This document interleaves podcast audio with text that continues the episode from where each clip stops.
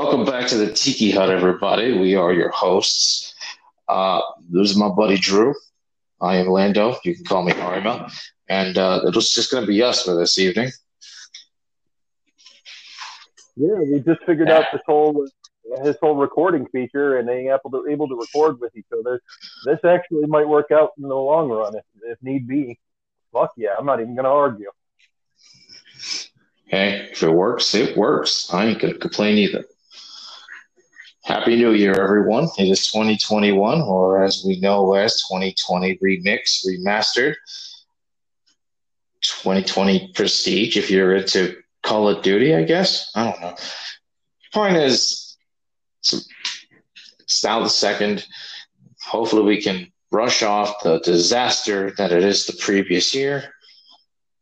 And hopefully, there will be a light in the end of the tunnel if we have not already passed it. You know, you have much more optimism than I do when it comes to this kind of thing. As, I, as I've told my significant other multiple times, we're not getting out of this at least until 2024. And uh, every time I say that, she tells me to shut my mouth. So uh, either I'm being cynical or she's being too uh, pie in the sky. I don't know at this point, and honestly, I don't want to test that theory regardless. Well, we could we could meet halfway and say that you're most likely realistic, and I'm probably being overly optimistic. But, no, I could argue with you on that one. Both, uh, both are equally plausible. Yeah. Anywho, it's I'm been a sure long, you... it's been a long time and forever since we've been recording down here. Yeah, sure has. Definitely feels a bit awkward, but uh, I'm sure we can make this work. Is there any like particular subject you want to discuss in this evening, good sir? Yes, um, I kind of want to focus on since it's kind of a catch-up point, uh, getting back into the swing of things. Since I think it looks like we can start doing this going forward.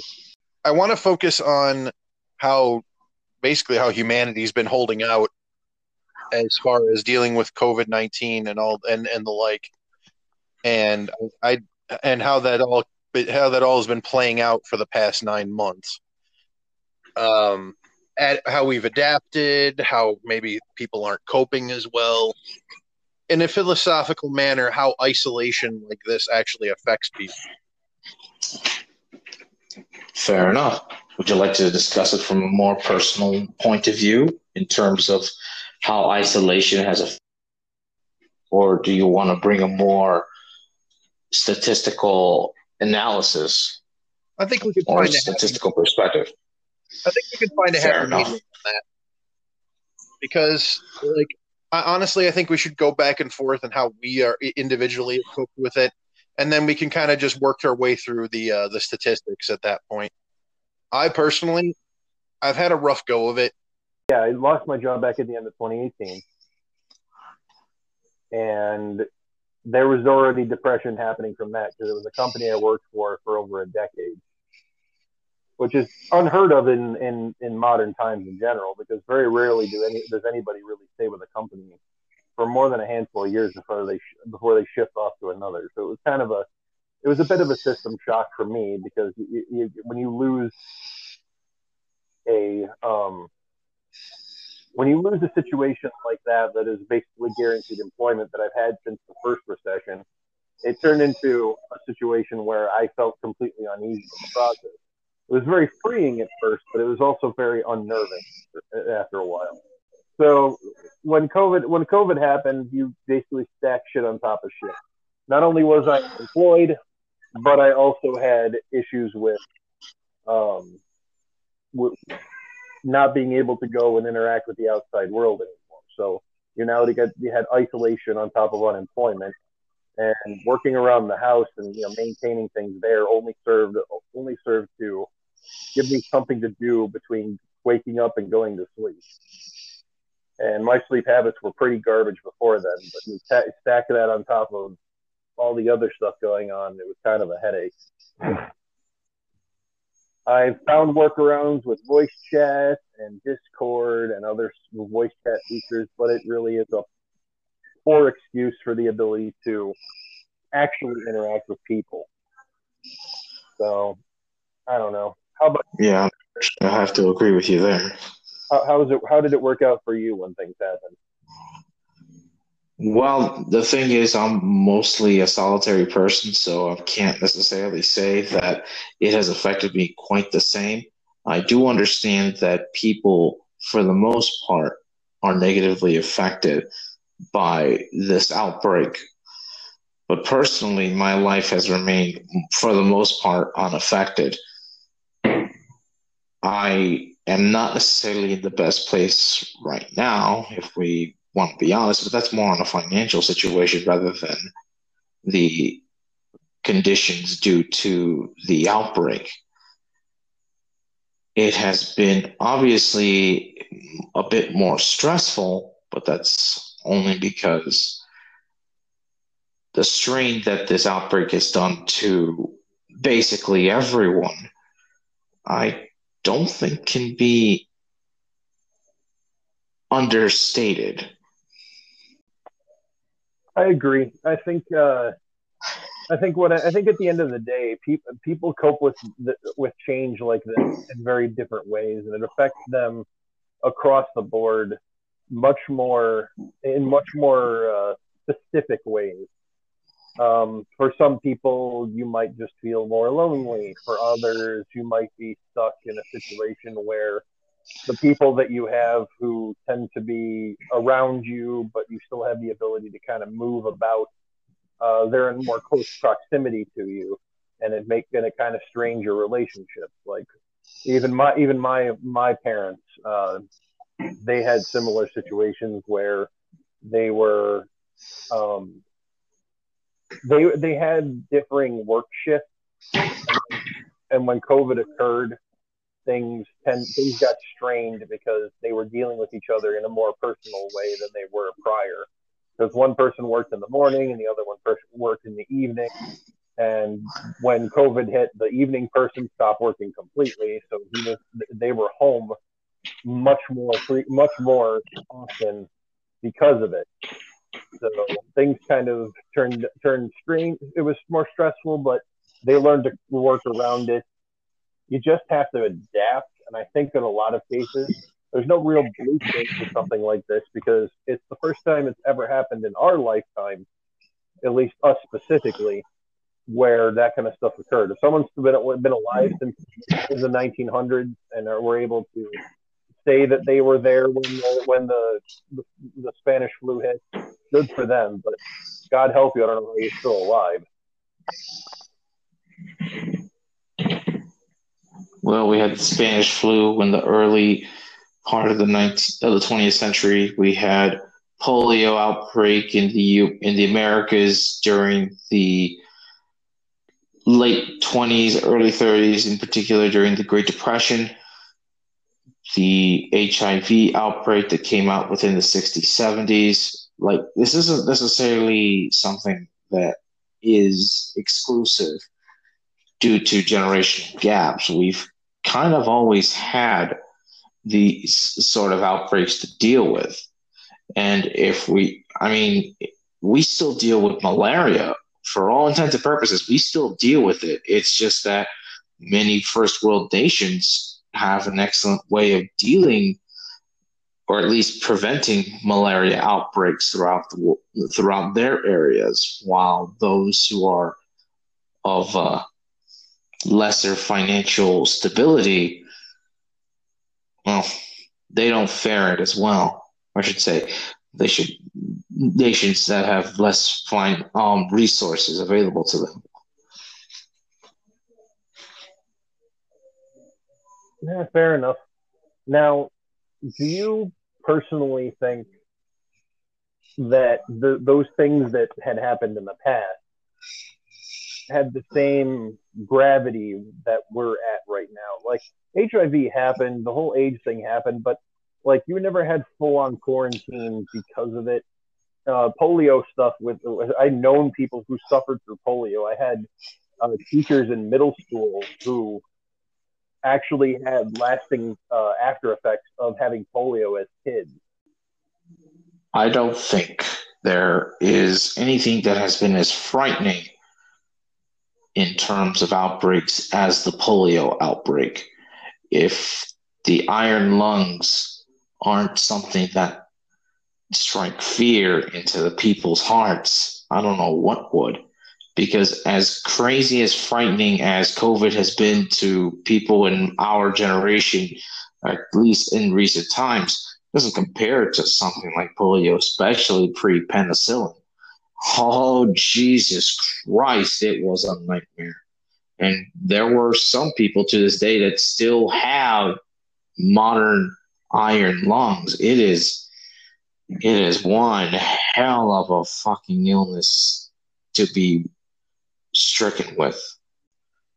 The the the overall the overall impact is different, I think, because I don't think at any given point were there great regions of land that were uh, completely quarantined or locked down in those cases. If there were, they, they weren't widespread. I think this is probably one of the more uh, impactful, especially financially speaking.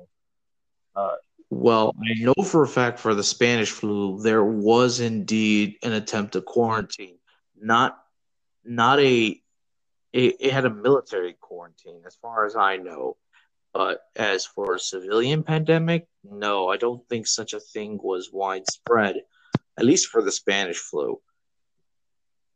As for polio, I do believe there was of some sort. Because polio is was far more devastating.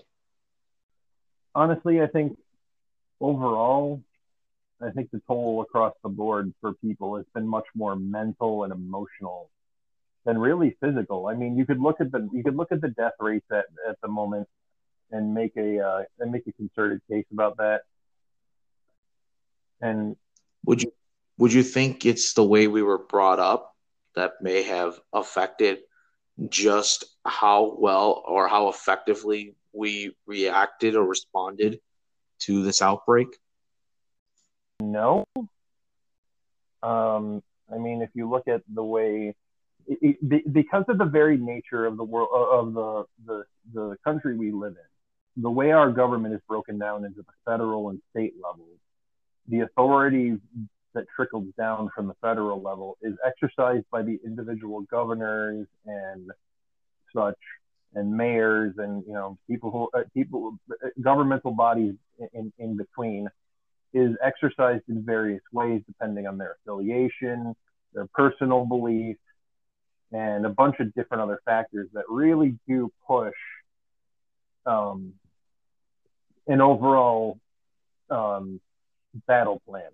Now, if you look at a lot of the uh, more conservative governorships in the area, there really wasn't a massive push to lock down or mask up or socially distance because over in overall there was a viewpoint from their perspective is in shutting things down only hurts the the welfare and the well-being of the people who are living in those areas now that to, in, in, in depending on who you talk to because again the very nature of the of the uh, statistics and the you know the, the different sides of the coin so to speak of how people are viewing this is like well they have so many infections and they're getting hurt. Yeah well they looked at it from a financial standpoint first. Now is that a good or a bad thing? I guess that's anybody's guess because i personally have no fucking clue i think well let's argue that they are looking at it from a financial standpoint is that a good perspective to look towards to? Yes and no. And I'll say, and, and, and everything, I've, and, and everything that we've been talking about, you can make the argument going both ways.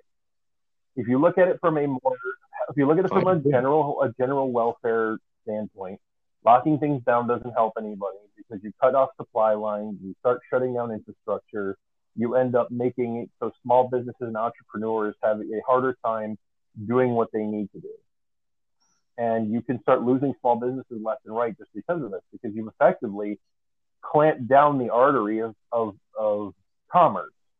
In in favor of safety. In um, on the inverse, when you look at the, the more the more democratic governors, mayors, etc., the trickle down became more about more about safety over commerce. Their belief was is that the focus should be more on making sure people were doing what they needed to remain safe, and that the infection rates didn't spiral out of control and strain the, the medical industry in a way that, that was that could be irreparable.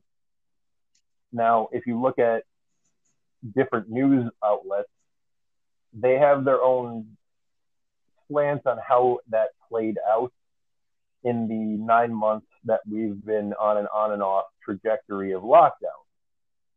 Our specific state went with a tiered system. A lot of other governors did the same thing. And they started at level one and worked up to level five. Level five being the most open and uh, free uh, tier on the list, and one being essentially you can't leave your home or burp without telling somebody, and you might you may may have to wear a mask pretty much anytime you walk out your front door. Full on toxicity levels. I don't think we've ever been at level one, thank God. I think we've always kind of teetered between level two and level four, at least from my knowledge in the nine months. We're back down, I think, at level three right now which is still pretty functional, but a lot of uh, businesses, small businesses in our area, have basically flipped the flipped the bird to the government in this regard, and basically said we're not going back down to no indoor indoor serving because we see no reason to do this anymore. We have complied with your requests going forward, and we uh, we have no interest in further stifling our potential growth and survival in a situation where inflation is going to hit us like a Mack truck in the next year or so. You could argue that it's already that it's already in progress. Oh, I agree at the very I agree at the very least that this lockdown hasn't been as effective as we would have liked. And unfortunately, due to the lack of cooperation as well as the hypocritical and disingenuous information and methods that the government has done upon the American people, we have unfortunately left, we have unfortunately made essentially our lockdown almost entirely pointless. We've basically taken uh, a giant well, I shouldn't say giant, but perhaps a a significant blow to our economic stability with little return, if any. Agreed. And in in the in the long run, what you're going to end up seeing is economic problems that are going to further balloon. Now, it's not going to be something that's going to be apparent at first, and a lot of people that I've talked to said that you probably won't notice much of a change going forward until you start seeing uh, your grocery bill start to go up in certain percentages. Perishable goods, refillable paper products, that kind of stuff is going to start spiking in price in various ways because of supplying issues. If the trucks aren't running, the product isn't getting to anybody.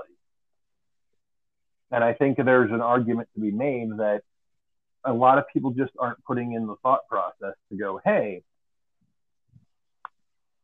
I, if, there's nobody at the factories, if there's nobody in the the, but, the butcher's area, if there's nobody in the semi trucks driving the product to the stores, no matter how much money the government plans to give you, you can't subsist on on liquid paper, uh, on liquid assets alone.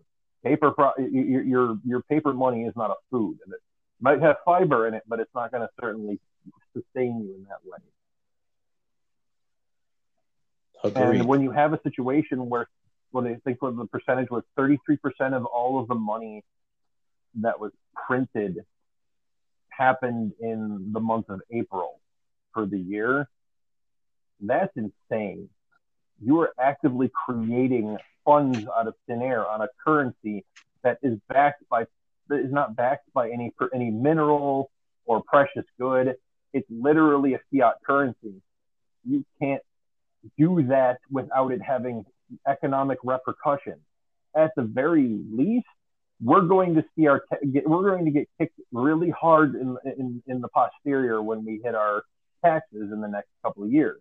At the very worst, we're we could see a temporary situation where we're like Venezuela and our money's basically worthless in the face of the global market. Now, I, I don't think that's going to be a thing until we until the global market starts seeing us as an unreliable and creditless nation. That's when the inflation will start being truly, truly impactful upon American lives. Because at this point, right now, while we're not at the best situation, we're at least semi stable for the most part in comparison to uh, something like Venezuela. Now, the problem I have but, with our situation in comparison to Venezuela is Venezuela is already in already in the end credits for their situation. They have already hit the point of no return. There's no there's no going back for them now. They're already down and down at the uh, at, at the end of their their movie credits. Where we're at now is kind of at the tenth point before it all goes over the fucking all over the hill, and, and that more has to do with I don't mind there being economic stimulus. We got our stimulus checks. It took forever. I think I know people who didn't get theirs until the middle of summer in some cases. But think about if they try and roll out a fresh one. And it's between six hundred and two thousand dollars that they're trying to give to everybody, including children, or for children, I should. Well, well, it's technically between 600 to 2600 because technically the sec the second stimulus check has already come out. It is in the form of 600, and people have been receiving those checks since Wednesday, I believe.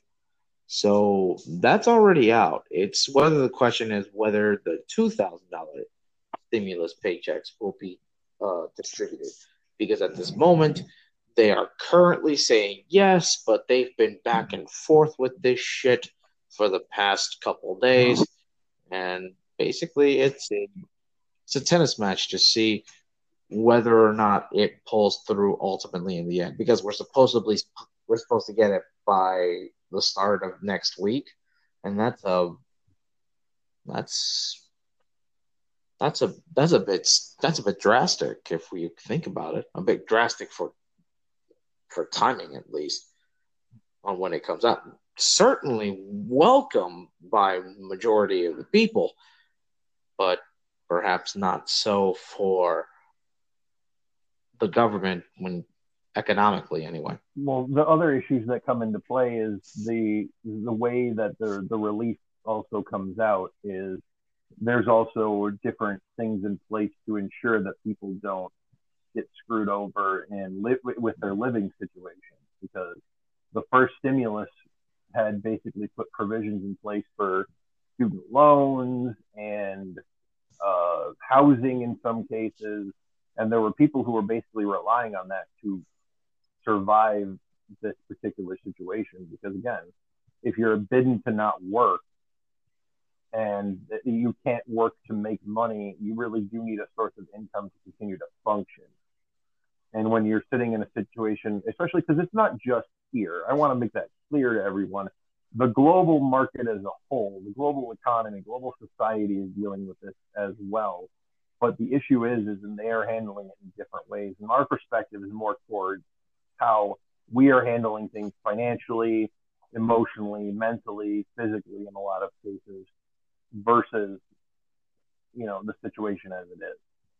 So if you want to look into the into the moving parts for the rest of the globe, you can look at just the, there's a bunch of different articles videos on YouTube about how things have panned out in different areas. Needless to say, there's not a place on the planet, unless it's an island nation that doesn't care anyways, that isn't having some kind of unrest. Agreed. This is essentially our this is our domestic perspective, not necessarily an international one We just don't simply deny that there is an international aspect involved. But yes, I agree. We are looking to more. We're focusing more on our our domestic perspective. Agreed. I think for as far as adaptation is concerned, I think our markets have adapted overall a lot. Like I said before, a lot of your small businesses have, have put compliance measures in order. I personally think they're out of they're outrageous what they've done to try and stay functional in this. I've seen some local local uh, restaurants who have created essentially bubble boy scenarios where they've basically cr- encapsulated tables in plastic domes and like see-through tents so that they still can keep the social distancing but have people eating in a uh, in a dine-in setting. My my issue with that is is that's well above and beyond what one what a small business should be required to function why in the world would you need to go that far just to make sure people can eat at your restaurant? If people are social distancing, if tables have already been set up in compliance, if, if filtration and ventilation systems have been updated to ensure that people are in compliance, why are we going backwards when we've already gone forward through all of this stuff? Stores shouldn't have to do, to jump through all of these hoops. And I've seen it all over the place. I've seen places that have event tents up, like the ones that you see for outdoor weddings, sticking jutting out of the side of these buildings like fucking tumors. What what's the how much money is that costing you to keep that up? Some areas you can't even do that. There are ordinances in place that that prevent you from having uh, non non temporary tents up. So they some of these some of these businesses are just screwed. And I and pardon my French, but I, I know I've, I've kind of gone off the rails on that. I know we were planning on swearing too much on this podcast, but like frustration wise, if I was a business owner, I would find any way I could to want, do one of two things: stay stay operational within my budget, or just cut my losses and walk away. Because the U.S. bankruptcy uh, system is pretty fucking forgiving, and if at the end of the day, if you couldn't make your dreams of having a business work in this situation because all the cards are stacked against you. Like it wasn't even your fault. COVID was a COVID was a freak thing that only a few people had their ear to the ground about, and I don't blame people if they can't can't cope with it. I completely understand that. But in in the in the con- in this context, I don't personally see a light at the end of the tunnel for anybody who has a who has any kind of uh, retail situation who isn't one of the bigger companies because they're not going to make like the the, trans- the, the the transfer of wealth has already happened so badly and it only ramps up because of covid. If you're a small business owner and and you weren't doing well and if you weren't past one you, you know the five year statement right? A, a company does not become viable until five years or become financially stable for five years. Yes, because statistically, half of all businesses close down permanently before five years, and then half of those companies are done before yep. 10. If you couldn't even get past your five year window when COVID hit, you might as well just cut your losses because it's, from what I heard, the bells and whistles and hoops you had to jump through to get your business license and food license, and God forbid if you had a liquor license the the month the amount of taxes and shit that you paid for, even if you got that money back in uh, at the end of the year, you might as well just cut it. You might as well just write it, write the whole thing, write it all off. Go go claim bankruptcy and just be done with it because I can't justifiably see if you're a bit small business and the and the government's telling you that you cannot operate your business especially in some of the areas where it's gotten really, really draconian. I won't specify areas because I feel like it's unfair to cast aspersions like that. But from the stories I've been hearing, obviously, there are stories of places where the, the health department, the police, different municipalities have basically come down on businesses who are just trying to operate and are trying to operate legitimately. Like I've heard stories about a, about a place that was doing uh, doing a online Zoom meeting with, uh, or not a Zoom meeting, uh, like like a chat situation with some of their uh, their customers to try and get the product to them. And someone kicked down their door and told them they had to stop, even though they weren't technically open. Open. I've heard stories about bars and restaurants all over the fucking United States who are either being brought down by fines or being brought down by by the police, and all they're trying to do is just stay open.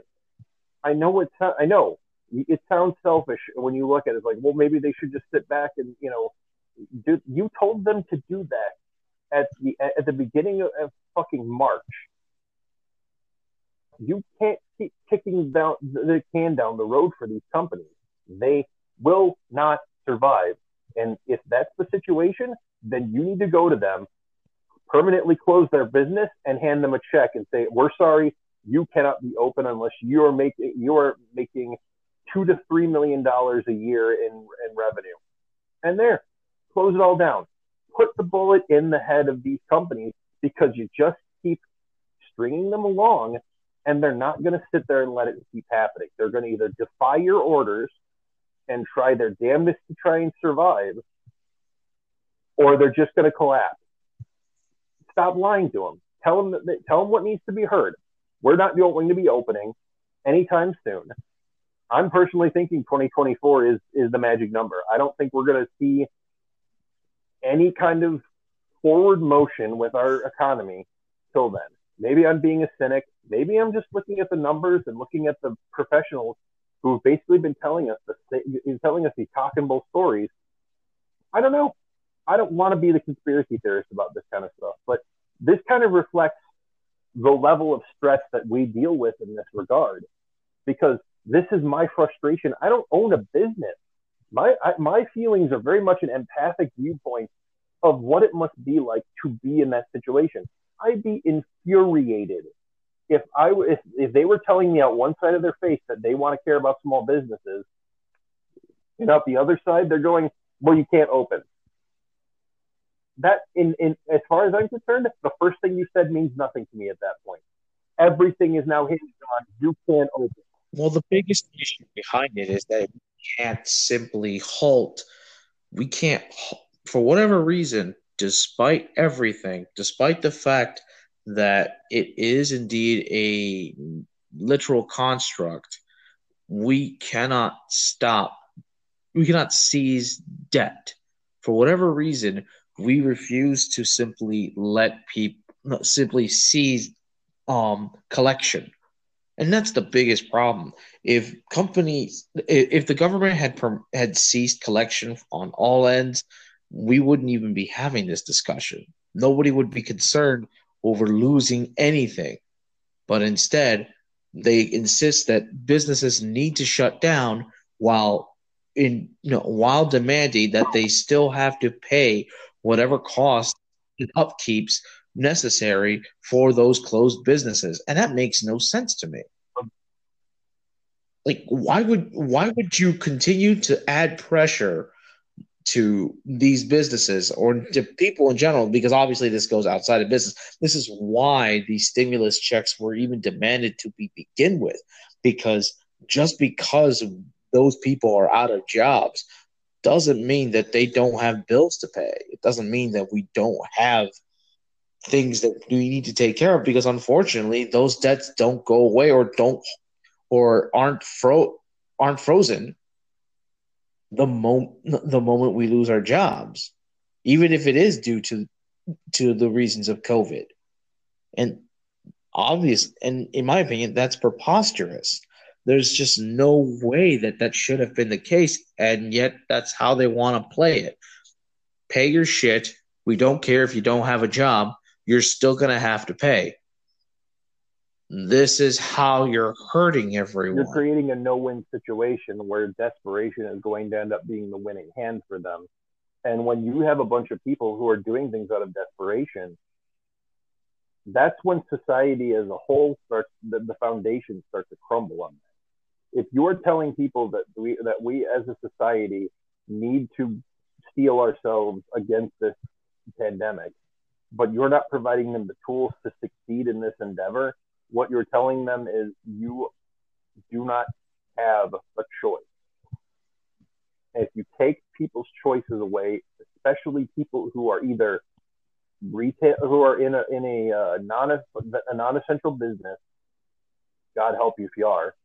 If they aren't working for a big company like Walmart or Target or the like, or they own their own business and they can't open their doors, or worse off, there were rumors that people were making so much more money on unemployment with the extra stimulus boost that they didn't want to come back to work, even though the businesses who were getting the getting uh, tax relief were being allowed to open their doors as long as they could, as long as their employees came back. Well, why would their employees come back if they're making twelve hundred, fourteen hundred dollars off the government every month? Why would they waste their fucking time? It, this this kind of stuff that. Yep. Unfortunately, you have created the grounds why, and I don't mean to bring this up, but you bring essentially the reasoning why socialism couldn't possibly work.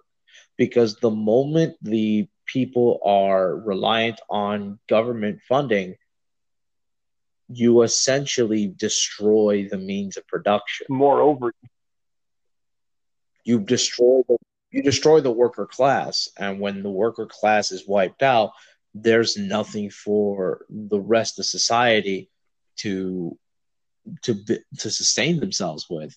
Eventually, the society in that region or in that nation in that particular, it eventually collapses.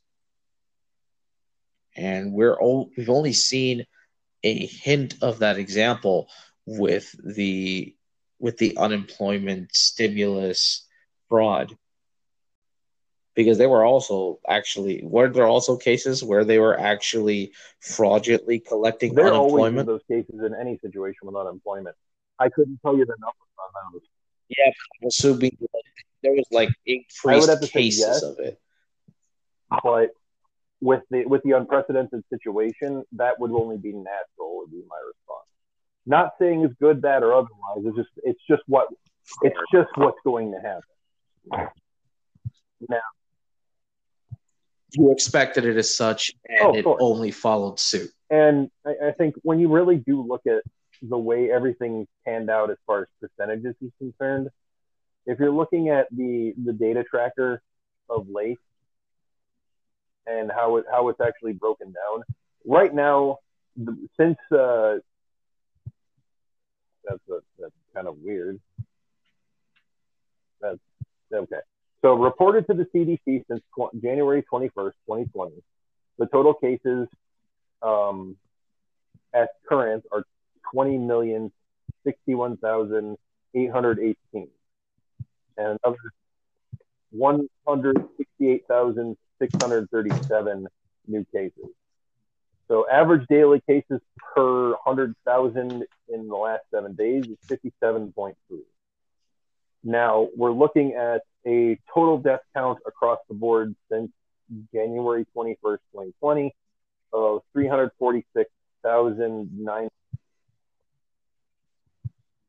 Now, I would contrast that to other ailments that have a mortality rate.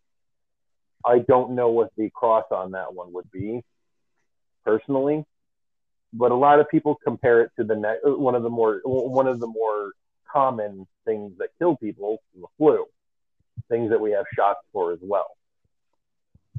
I don't, I can't confirm or deny that kind of situation. Obviously, the virulency of COVID nineteen is is ballparks greater than than the flu as a whole, especially because we do have vac- we do have vaccinations for specific strains of the flu.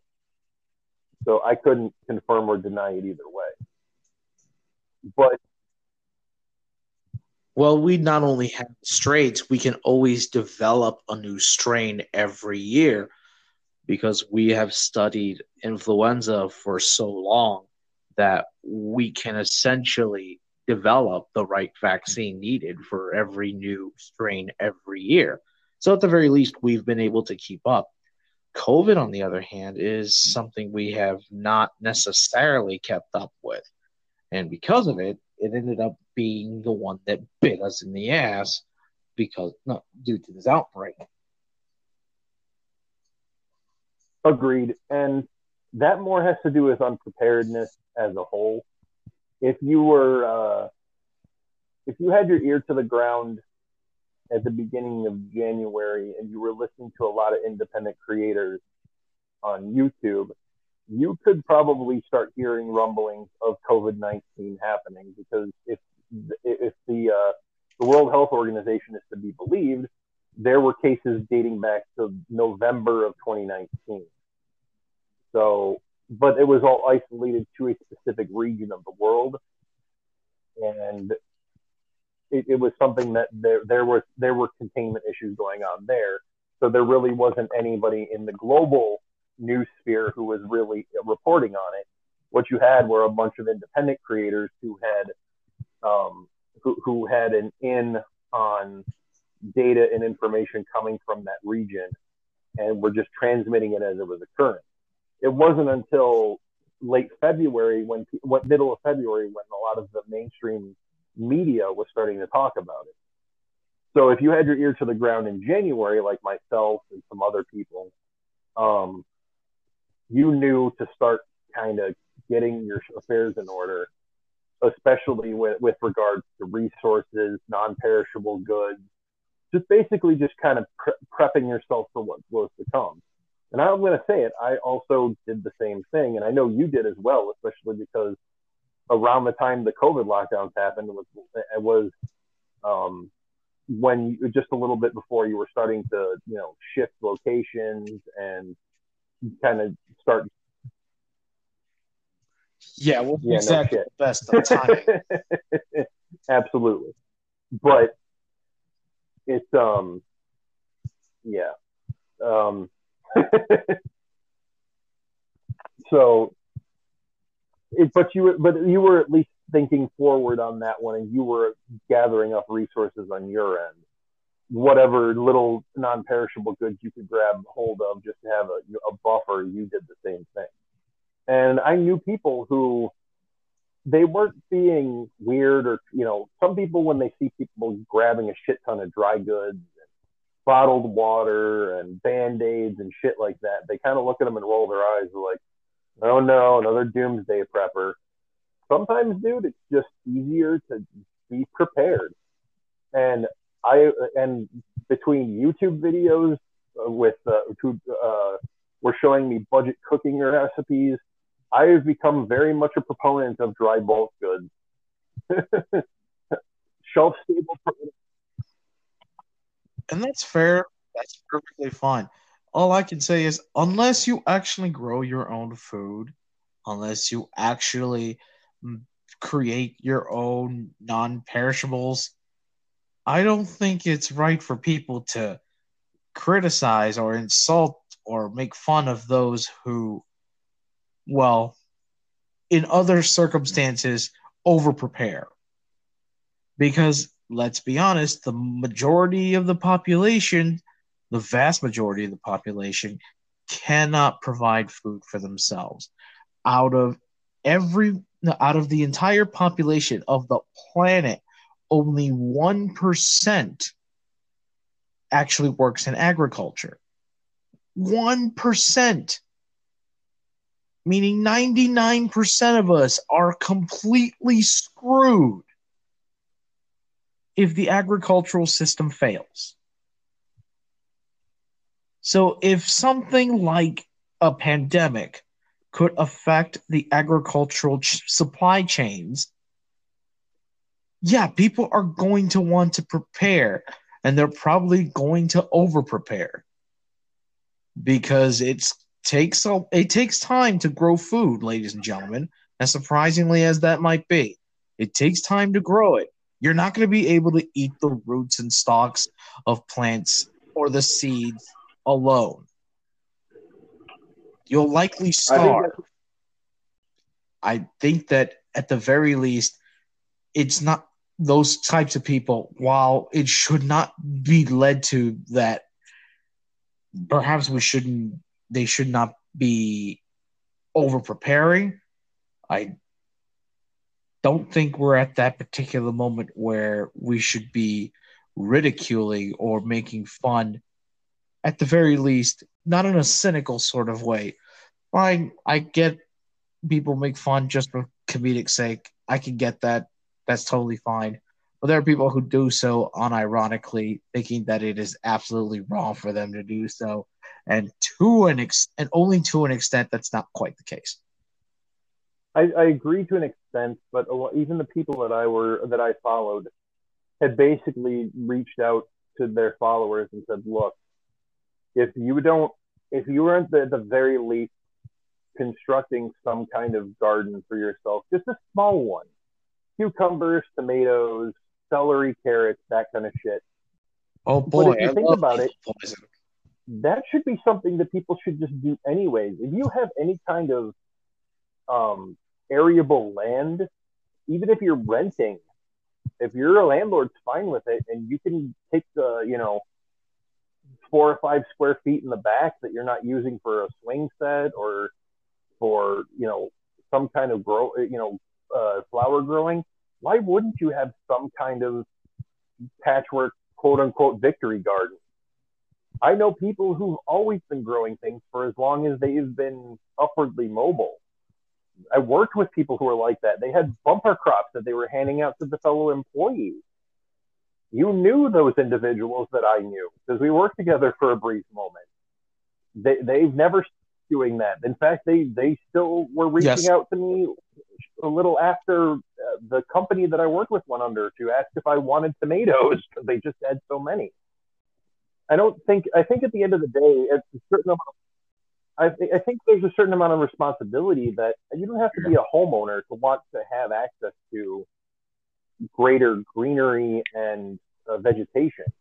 Because again, unless you're driving out to the country and talking to these these farmers who a lot of them when this all happened were basically told to go and burn half their crops because there wasn't going to be and there wasn't going to be an ability to get them out to the public well, if you were smart and you didn't mind driving two hours out of your way, you could go directly to the farmers and be like, look, I'll buy a, you know, a, a, an eighth of a bushel of your corn, some cucumbers and shit. They basically were doing makeshift farmers markets on the side of the road, like olden times, because they were just trying to get their product out. You could go directly to fucking slaughterhouses in a lot of cases or butcheries and talk to these people and be like, look, I'll buy a side of meat from you. I don't care. I will drag it in my trunk in, in, my trunk of my car or in my uh, in my in my flatbed in the back, and I will take it home. I will put it in a fucking standing freezer, and I will butcher the shit out of it myself just to make sure that I have meat going forward. There, if there's a will, there's a way. But again, that's the mind. That's the vocal minority. There are, or, or the, the silent minority. There are a bunch of people who are in the same boat that a lot of us were in. We're just like, well, guess the grocery store doesn't have anything. Guess I'll just sit back and wait for resupply to happen. But like you said, if the resupply never occurs, then they're just screwed. Yep, I agree. I 100% agree. For me, I think at the end of the day, we need to, and when it comes to preparing for this kind of stuff, there really does need to be a better ear to the ground than there has been. I think because of people being busy and just the general hustle and bustle of everyday life for a lot of people, they just weren't aware of what was going on. And it made things much simpler for the, um, the, the, the virus to spread as easily as it did because by the time people were aware of what they needed to do, there were already dead bodies. There's really nothing to do about it. But at the same time, I think the long term damage to the people who are alive and left behind is going to be much more impactful. And I don't know if that if that ends up meaning something in the long run. Again, I'm not I, I can't I can make postulations about what happens in the future to people when it comes to their financial situations and things, especially because we have such a huge stalemate going on in uh, in our in our political arena, as it were. I honestly don't know. Maybe this, maybe that what happened with the omnibus spending bill. Maybe they put all of that pork and riders on there so that it looks absolutely unappealing and no one will pass it because they know that if they pass it, it could possibly tank the economy. Who knows? I don't know. I don't have a clue. I don't know what goes through the mind of other people. I can barely, at the end of the day, know what goes through my own mind half the damn time because this the whole situation just seems pretty stressful overall. But who knows? I don't. I don't honestly know. I think overall, it's just uh, it just is what it is. But what's your take on it? No, I absolutely agree. As for that stupid omnibus bill, I'm going to assume that the disaster part of the whole thing came essentially from the fact that okay, who makes a five six thousand page bill that everyone re- is required to read and then vote on on the same damn day? It just screams, screams foul play. It screams corruption. Uh, that just comes from my perspective, anyway. Maybe I'm being too cynical on it, but it just screams. I agree. It just screams foul play. And we're and we were only scratching the surface with some of the things that were that were looked into. And look, I have no problems with helping our fellow our fellow people throughout the world. The problem is, is that as we are in a pandemic, we all need to start trying to look after ourselves first because we can't do anything if we are knocked out and put out of line. So the fact that they had quite a bit of spending put you know put towards uh you know foreign aid, it's forgive me, but I can't help but question the thought of that. And there was clearly other questionable things there, like the I don't know why people I don't know why equestrians are getting such ridiculous tax breaks. I mean, I'm happy for you, but at the same time, I'm kind of confused. You're, it's an oddly specific part of the bill. You're telling me. I think. I think at the end of the day, I think there wasn't. This is something I said to uh, a friend of mine who was streaming uh, last week. I said, the situation is very intriguing from a everyday person standpoint because with the situation as it stands with COVID and lockdowns, a lot of people, no matter their political affiliation, are being forced by by current circumstances to be very aware of what's going on in the political arena more so than I think anybody really has in the past. You could always talk, say that, yo, yeah, totally. I was totally paying attention to what the Congress has been doing, you know, on and off for the past, you know, five, ten years. Absolutely. I watch C-SPAN. It's just like, unless you unless you have an ear and an eye for that kind of thing, you're not going out of your way to do that. There's a certain amount of there's a certain amount of uh, uh, carte blanche that you've handed to the political arena to do what needs to be done without the oversight of the people. And what's happened now is there's plenty of oversight by the people, and there are people. You have you have millions of people who live live in our country, millions and millions. I think we're at billions. I'm sure. We're at 300 million. Uh, roughly 200 million are currently over the age of 18. And yeah, it's kind of hard for these assholes. And I'm not meaning the citizens, I'm talking about, not, I mean, civilians, I'm not talking about them, I'm talking about the politicians. It's kind of hard for these assholes to try and pull pull one uh, right from under the rug on us when we have nowhere to go and all we have is fucking time to look through our shit yep to see what's going on who can now basically take apart we can do what Congress can't do with that omnibus spending bill. We can nitpick the living hell out of it because there's that many people who have access to the PDF of the full omnibus spending bill and can look over it and go, "Are you fucking kidding me? Why do I give a shit about how about horse doping? Why does it matter to me that they make a smart toilet?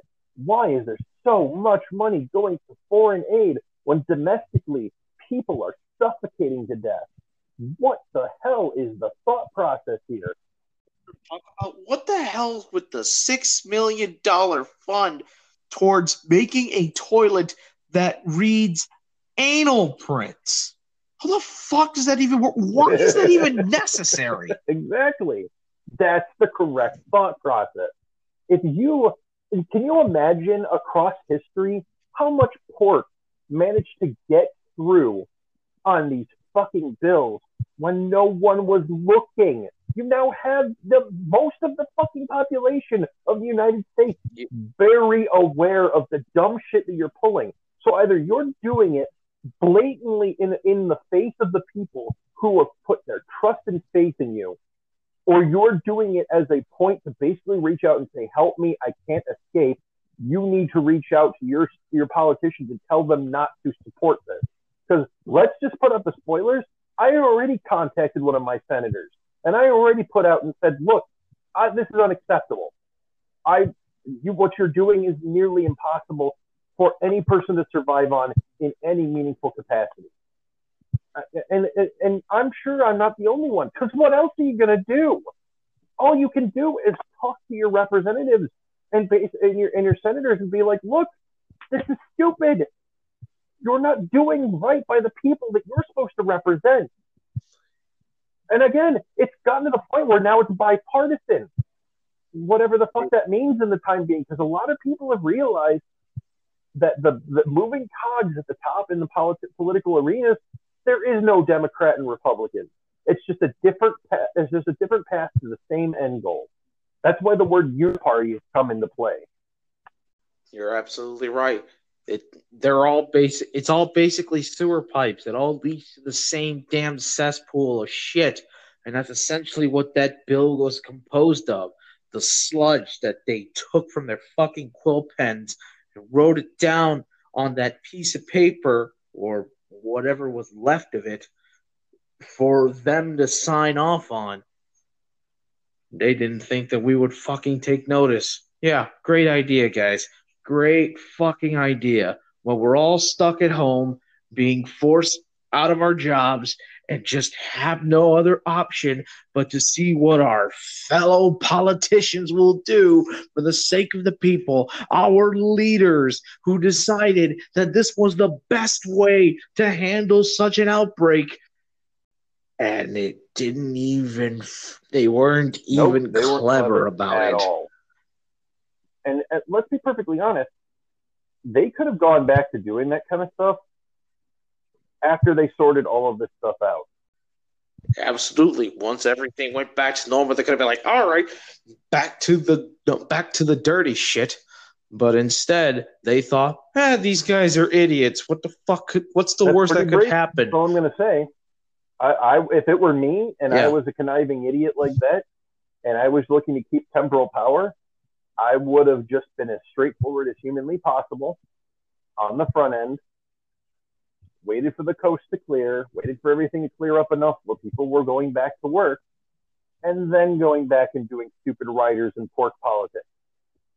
Honestly, and, and this is me being cynical about it. If it's, it's, it's definitely an in their shoes kind of situation, but this is just blatant. No, and part of me thinks it's intentional. I think what they're trying to do is one of two things. They're trying to get away with it wholesale, knowing that there's nothing that anybody's going to willingly get up and do because they're all basically they all have a boot on their neck by by financial reasons or they're trying to make people hate it so that they don't have to pass it. You, if you don't want somebody to to accept what you're doing you make it as unappealing to them as humanly possible. And if you make something that the that the the, the american people basically look at and go why? What why? Why are you doing this? Like i guess we can't pass it then no, you can't. guess we can't. Guess we can't give you the six hundred dollars. You don't want it. it's more about, it, it, it- and yeah, it could be for nefarious purposes where they don't have to actually pay pay their constituencies. I don't think it's that. I think I don't think it's as nearly as malevolent as that. I think they just don't want to be on the hook for the the ramifications that are going to happen down the line, whatever they may be. That's how I'm seeing it. I'm seeing it that they just simply don't want to pay their constituents an amount that they feel that they can't pay. If they can pay themselves, oh, absolutely. Since even when they're on fucking vacation, they get paid by, you know, by us. But when it comes to helping the, the American people, oh fuck no, we're gonna be as slow and as backbreakingly difficult as possible before you even get a dime out of us. There's an old saying, I think there was a quote in the Shawshank Redemption that the taxpayers only want one thing in prisons. They want more more bars, more guards, and I think that's I think that's about it. But the point was is that when it comes to certain aspects, we uh people can be quite stingy. Even if at one point if the decision was reversed upon them they'd be more than welcome to it.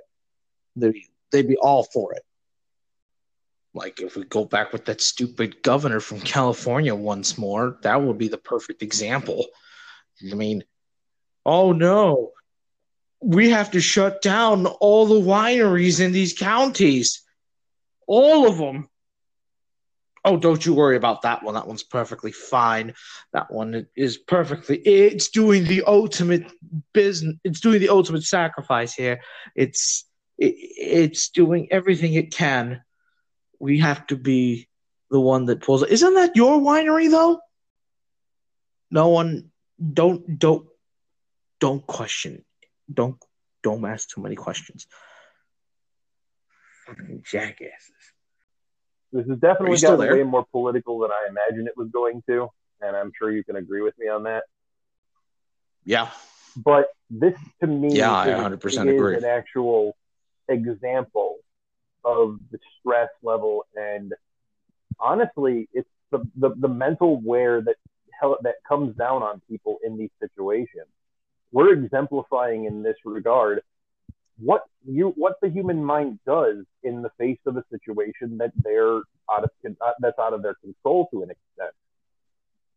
I I, I don't I, I'm not I don't want to push any particular political ideology in in any case when it comes down to it because they all are pretty nauseating to me on their on their base merit. Whatever intrinsic whatever intrinsic value they have definitely is much more um, counterbalanced by the flagrant corruption that they that, that they purport. There is always corruption in those situations. Minimal, even if it's minimal malfeasance of some kind or another, there's still there's no good without evil and vice versa. The the the the, the, till will always be balanced in that regard.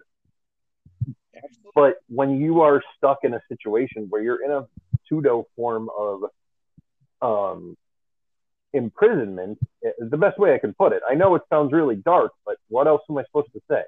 It's a type of imprisonment. When you've hit that level of um, imprisonment where you're basically just sat there forced to watch this all play out around you, your perspective gets slanted and warped. Your your attitude towards things that you normally would look at as benign definitely starts to fall to the wayside, and you definitely become much more uh, uh, bristling against it. You don't want to. You, you don't look at it as a positive thing or a negative thing, or you don't look at it as a positive thing anymore. You're much more geared towards the negative. Not that anybody had a positive viewpoint of politicians as a whole. They, they, they, they, either are, unless you were in an immediate constituency and your politician was reaching out to you every once in a while, at which point you're probably a donor, you're likely not going to care one way or another what your politician thinks. You're just know that they were they are supposed to be uh, up up to bat for you. But when you're in a situation now where your hands are bound behind you and you're watching them do what they do, you are left to the point where you have no choice but to scream and thrash and think what they're doing is nothing short of uh, of uh, of evil. I, I mean, in the most traditional sense. I, I, think if you wanted to be much more, um, if you want to be a little bit more basic, a little bit more politically correct about it, and I find that statement to be obvi- obviously nauseating. It's antithetical to a functioning society. You would look at this as a human being with rational thought and common sense, if you have it, of course, and say, why would you go to these lengths to make something like this happen?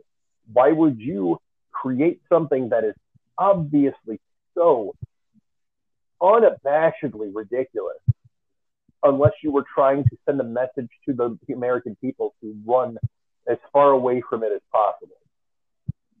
I don't know. That that's my that's my take on it. How about you? Yeah, either that or they are, like you said, the previous statement. We they are so unabashedly, shamelessly corrupt that they thought so little of their constituents intellectually and just wrote it off as if though what were they going to do? Were they going to look into a five, six thousand page document? We wouldn't even do it. Why would why would their why would their constituents do it? And the simple answer is when you have no fucking when you have all the fucking time in the world, you might want to take a look into it, you know, just to be on the safe side. Yeah. All people all people want is for their shit to be covered, and that usually means they want it covered through their own fucking means. Give them the opportunity to do that, and they'll be fine. But they are insistent that we have to do things in a specific manner, but they can't even follow their own goddamn guidelines. So when they fail to do so, it pisses everyone it also off. Doesn't do any favors for the people who are genuinely trying to help. When you have what, what you've created now is a sense of exactly um, disdain for the process of that the pharmaceutical industry, the medical industry are going towards to protect the general welfare of the population. Why would they have faith in what's going on when they see politicians going out and doing things that are antithetical to their very dictates? Why would they care about the medical industry collapsing in on itself as a possibility when they're watching people on TikTok at hospitals doing dances and things?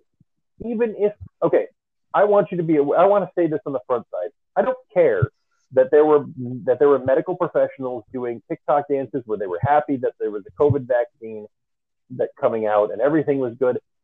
People who are in a stressful situation where they have no control over things do not see things in a positive light. It, it is impossible. They, they cannot do it. They are physically and mentally and emotionally un- incapable of seeing things at, at, from the light that you are seeing things. Half the people don't even think the vaccine is going to do anything. The other half don't want to even have anything to do with the vaccine because they're probably part of either the anti-vaxxer movement or they're watching all of these freak show news articles that are popping up out of the woodwork that are saying that the fucking virus is going to give them a give them a fucking ass tentacle. Why are they going to want to do that? Because again, if in their mind, if the if the vac if the cure is worse than the disease, why do they care? How do you explain to an, an average person who was working a nine to five job, we need you to sit there and shut up and get jabbed in the arm? What are the side effects? It doesn't matter. We're not telling you anything. You and even if it's, the statement of they're not telling you anything because they don't have all of the, you know, the side effects on a sheet of paper in front of them, or moreover, they just don't feel like explaining it. You think an average person is going to sit there and let you jab them in the arm? Let me be honest with you. I don't care I just got a flu shot. As far as I'm concerned, I'm looking at this the same way I look at it as a flu shot. I'm going to get it done, and then I'm going to go out and do something else with my time. And if I need to take the follow up one, I take the follow up one because some of them are in two parts. But that's me. I'm looking at this from a perspective of I just want this to I want to just get this over with. Then you have the next layer of people who are like, I don't want to do this if it's going to hurt me or my family. And they have every right to feel that way, especially because this is a rushed out process with a rushed out product.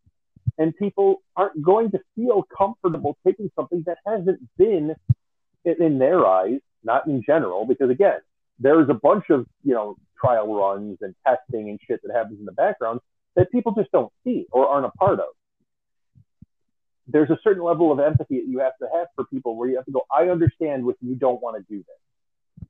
I understand that you feel uncomfortable in this regard because you have no information in front of you. So I can't for the I can't fault you for saying I'm not going to go out of my way to do this. I can't. I am not I am incapable of doing that because I want people at the end of the day to come to their own conclusions that something is good or bad. I don't want it forced down their throat in a way that will make them feel awful later, mentally or emotionally. And God forbid, physically. Everyone's biology is different. What happens if someone has a terrible reaction to this and fucking collapses in the middle of a hospital? Uh, that woman was, from what I heard, the case of the medic of that medical professional who uh, was at the press conference who collapsed on stage. She had just recently got the shot, and she apparently had a had a um uh she's referred it's referred to as needle shy. She uh her she, she had a fainting she had a, a low bro, a blood, low blood eh, low blood pressure experience. I can vouch for her because I had a TB test when I was 15. Because when I lived in Las Vegas, you had to get a TB test and a food license to be able to work in the food industry and I got my TB test and almost collapsed onto the ground after getting it. Yeah, some people have needle. Some people have aversions Jeez. to needles. Sometimes it's me- mental. Sometimes it's biological. Like your response is, "Hey, guess what? I'm just going to shut off now." So I'm not gonna. I can't. I'm not gonna chalk that up as a as a um, as a as a as a reaction to the shot as a, to the the vaccine. It was probably just a reaction to the needle. so that's fair. I'm like I said, I'm not gonna I'm not gonna shit on somebody if they have a needle reaction because I would probably have one too at that point if I was watching it happen. I was genuinely curious if she actually succumbed to a side effect to the vaccine. I did not know. It's fine. It's I fine. Didn't know. But yeah, that that was the actual situation there. Does it suck? Absolutely. Does it happen? Absolutely. uh, but yeah, like like I said, like I said, like I said before to people who just, who don't want to think in that in those contexts, it's like you can be angry at people for wanting to live their lives, but you will only piss yourself off further and further. What would be better served for you and for them is for everyone to understand that we're all trying to get through this in the same juncture for good or ill, I'm not sure. And honestly, I don't know anymore. And I think that I think that's what scares me the most about the situation is I am in, I, I, and I'm sure I'm not the only one. It's the, the not knowing that really just makes the whole process so much more unsettling because it's not just a situation that you can't control. It's a situation you can't control that you're not given any real information about a about the people who are trying to keep control over the situation. And when you put those two things together in a population that's prone to panic and respond reaction re, re, reactionarily respond, you you you're not going to end up with positive things. In fact, it's probably going to be pretty bad. We're never going to live down with uh, we bought we yep. we fear, we fear yep, bought yep. toilet paper. We spent money on that crap. Uh, I know we. I know I just said about not making fun of people who, or at least not not not to rip in too hard on those who over prepare, but that was literally the oh, pinnacle of oh, example yeah, of over preparation. And it would, and, and you would be hard pressed not to want to point a finger at it and go, "All right," but I, but even in that regard, after the fact and everything else, I can't fault them for it. Just question For the me, judge. it's very much a. I don't have any. I don't have any fault for them other than the fact that my ass didn't get wiped a couple days. And honestly, that wasn't a problem for me because I went with smart and bought some cheaper toilet paper as a backup plan in case I needed to, and that got me through the leaner months. overall, there's a certain amount of fuck it that you need to have with this situation. It's the best way to explain it. I don't know how to explain it otherwise. And I think at this point we've kind of let we've kind of petered off in the conversation anyways. So Eh, Either way, it's oh, absolutely, I I, I wouldn't I trade it in for the world. to be enjoyable. Just more of an observation. It's just like all we've kind of done is kind of vented about the process. And honestly, that's the best example of, of how people have been coping with COVID 19 and that sort of thing. I, I mean, I think we've set our own example just in just in execution, and I'm fine with that. I'm sure going forward, now that we've got it all down on paper and we know how it all works out, we'll probably start setting up topics again and going from there. Because I still have a few left from the original uh, blueprints, and I think that we can probably make that work into an actual um, into an actual podcast. But since this is kind of our return performance, I wanted to make sure that we uh, we, we did something that was prevalent to the situation we all find ourselves in. That's fair enough, man. I mean, that's what happened. We live with we live within the times, and I think that's the best way we can uh, spread the message and discuss uh. Agreed. and discuss our. All right. So you can find our podcast on the Anchor app itself if you have it.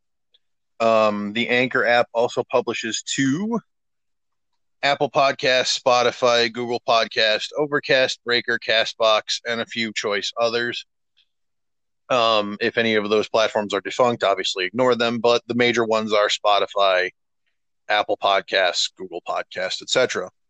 Uh, you can contact us individually if you wish. Um, I am at Punk Toast. I'm sorry. I am Punk Toast on Twitter. There's no at there. Um, you can also contact me via Instagram, also at Punk Toast. Go ahead, uh, Harma. What's your what's your shtick? You can find me as the Ragnarok Knight on Twitter as well. It has been a pleasure discussing with you tonight.